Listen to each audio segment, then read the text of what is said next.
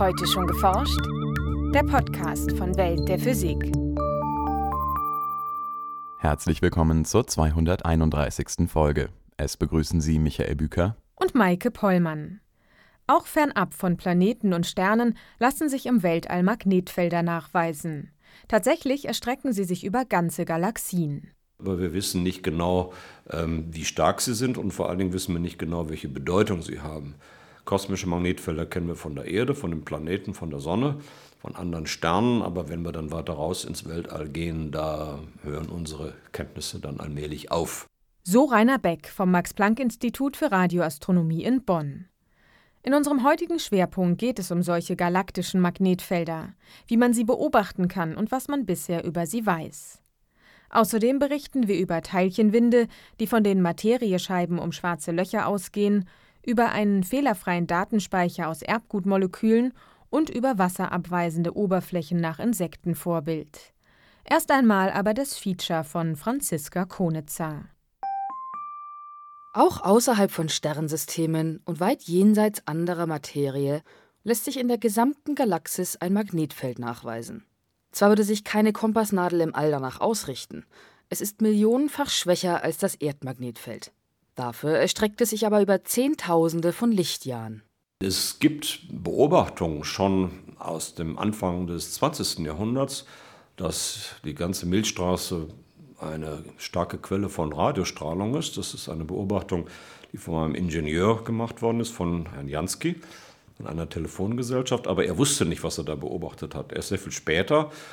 Und da hat ähm, Herr Kiepenheuer in Freiburg einen wichtigen Beitrag geliefert, Anfang der 50er Jahre, der das dadurch erklärt hat, dass sich geladene Teilchen um Magnetfelder herum bewegen und dabei diese starke Radiostrahlung aus der Milchstraße aussenden.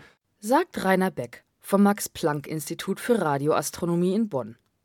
Um diese Radiowellen einzufangen, nutzen er und seine Kollegen das Radioteleskop in Bad Münstereifel-Effelsberg.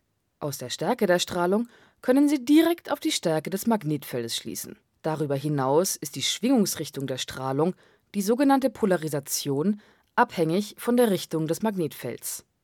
Je höher der Polarisationsgrad, desto geordneter ist das Magnetfeld. Ein Magnetfeld, in dem alle Feldlinien in die gleiche Richtung zeigen, würde einen Polarisationsgrad von 75 Prozent hervorrufen. In der Realität sehen wir tatsächlich äh, bis zu 50 Prozent. Das heißt, es gibt tatsächlich Regionen im Universum, Regionen in den Milchstraßensystemen, wo das Magnetfeld fast vollständig ausgerichtet ist.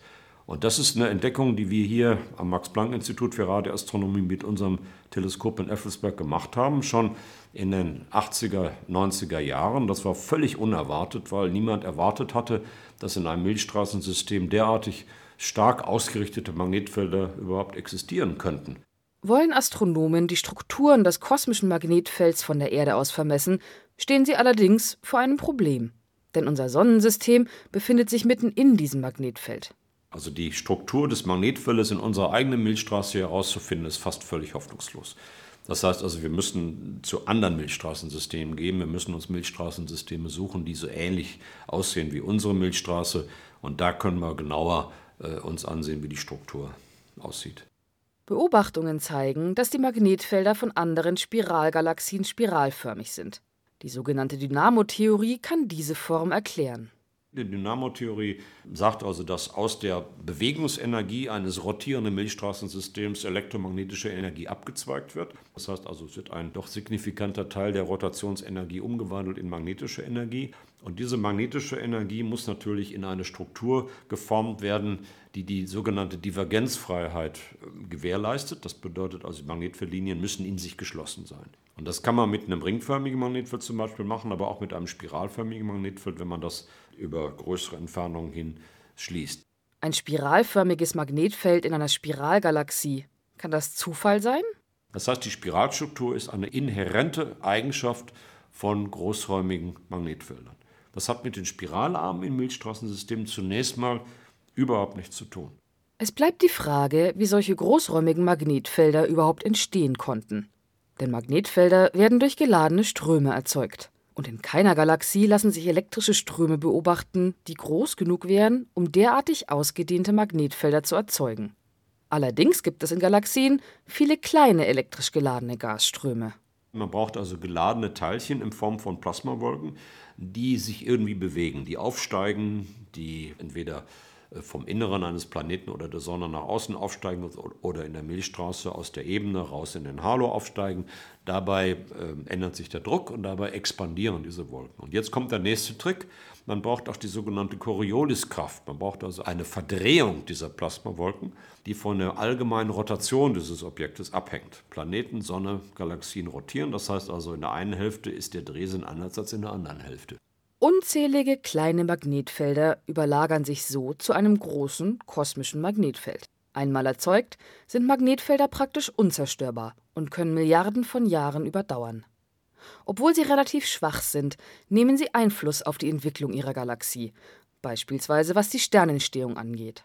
Hindern sind sie dadurch, dass ähm, Gaswolken, aus denen Sterne entstehen könnten, durch Magnetfelder stabilisiert werden. Das heißt also, die Existenz von Magnetfeldern behindert die Bildung von Sternen und sorgt dafür, dass in Milchstraßensystemen die Rate der Sternbildung auf einem relativ niedrigen Niveau gehalten wird. Wenn das nicht so wäre, hätten alle Milchstraßensysteme ihren Gasvorrat bereits in Sterne umgewandelt. Das ist offensichtlich nicht der Fall. Andererseits kann das Magnetfeld die Sternentstehung aber auch fördern.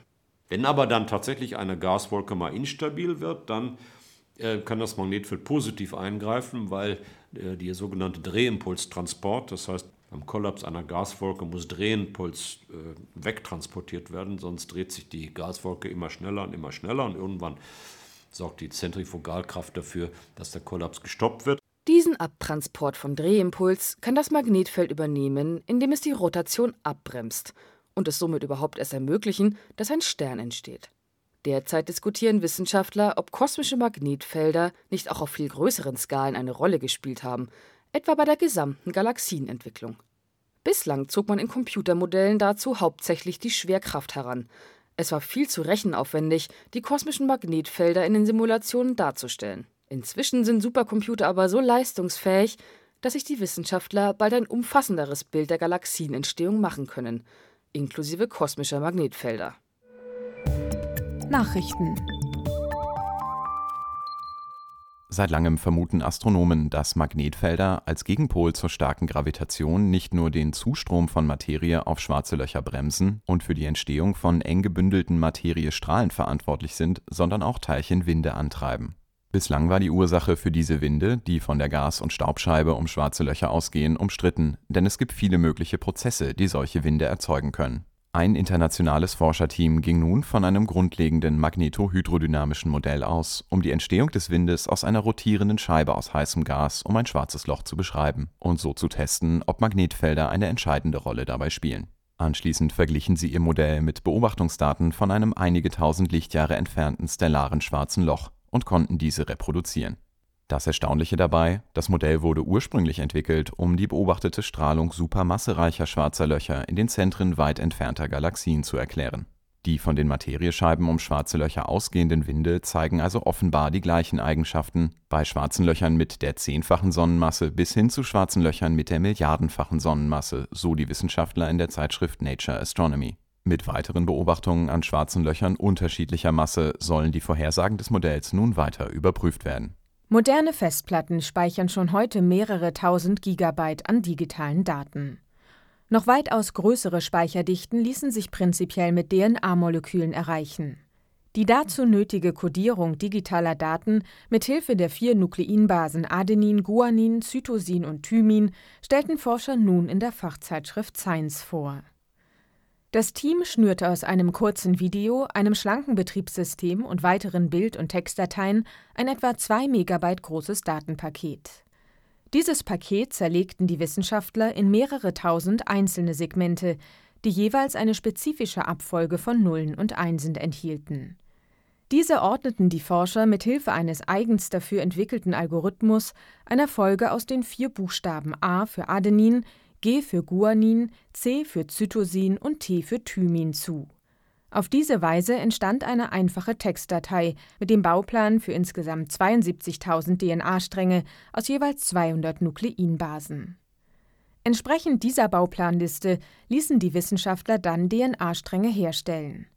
Anschließend lasen sie die synthetischen DNA-Schnipsel mit bereits kommerziell verfügbaren Sequenzierautomaten wieder aus und rekonstruierten die Zahlenfolgen aus Nullen und Einsen mit dem ursprünglich verwendeten Algorithmus.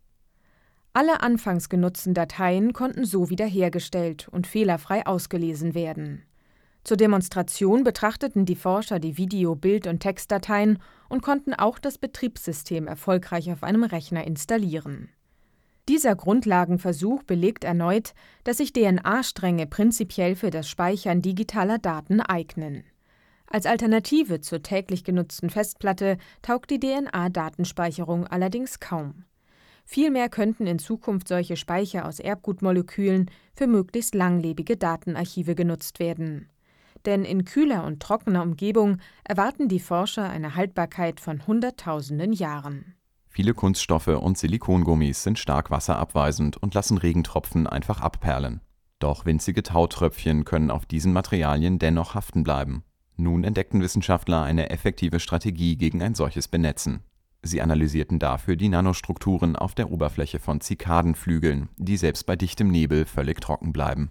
Unter einem Atomkraftmikroskop entdeckten die Forscher auf den transparenten Flügeln von Zikaden tausende winziger Kegel, die an der Basis etwa 200 und an der Spitze nur wenige Nanometer breit waren diese hydrophoben Nanokegel seien dafür verantwortlich, dass keine Tröpfchen auf der Oberfläche haften bleiben, so das Team in der Fachzeitschrift Nature Materials. In weiteren Versuchen bauten die Wissenschaftler die filigranen Nanostrukturen mit lithografischen Verfahren nach. Dabei ordneten sie auf einer Oberfläche winzige Nanokegel mit einer Höhe von bis zu 115 Nanometern an. Diese Nanostrukturen beschichteten sie mit einer stark wasserabweisenden Silanverbindung Kondensierten nun winzige Tröpfchen auf der präparierten Oberfläche, so rannen diese deutlich schneller ab als auf einer einfach glatten Fläche aus einem hydrophoben Material. Für diesen Effekt machten die Wissenschaftler die konische Struktur der Kegel verantwortlich, da sie das Zusammenballen kleiner Tröpfchen zu größeren abrinnenden Tropfen unterstützte. Diese Studie liefert nun die Grundlage für neue nanostrukturierte Materialien, auf denen selbst bei dichtem Nebel keine Tröpfchen dauerhaft haften bleiben. Das war's für heute. Die nächste Folge hören Sie am 23. März. Welt der Physik wird Ihnen präsentiert vom Bundesministerium für Bildung und Forschung und der Deutschen Physikalischen Gesellschaft.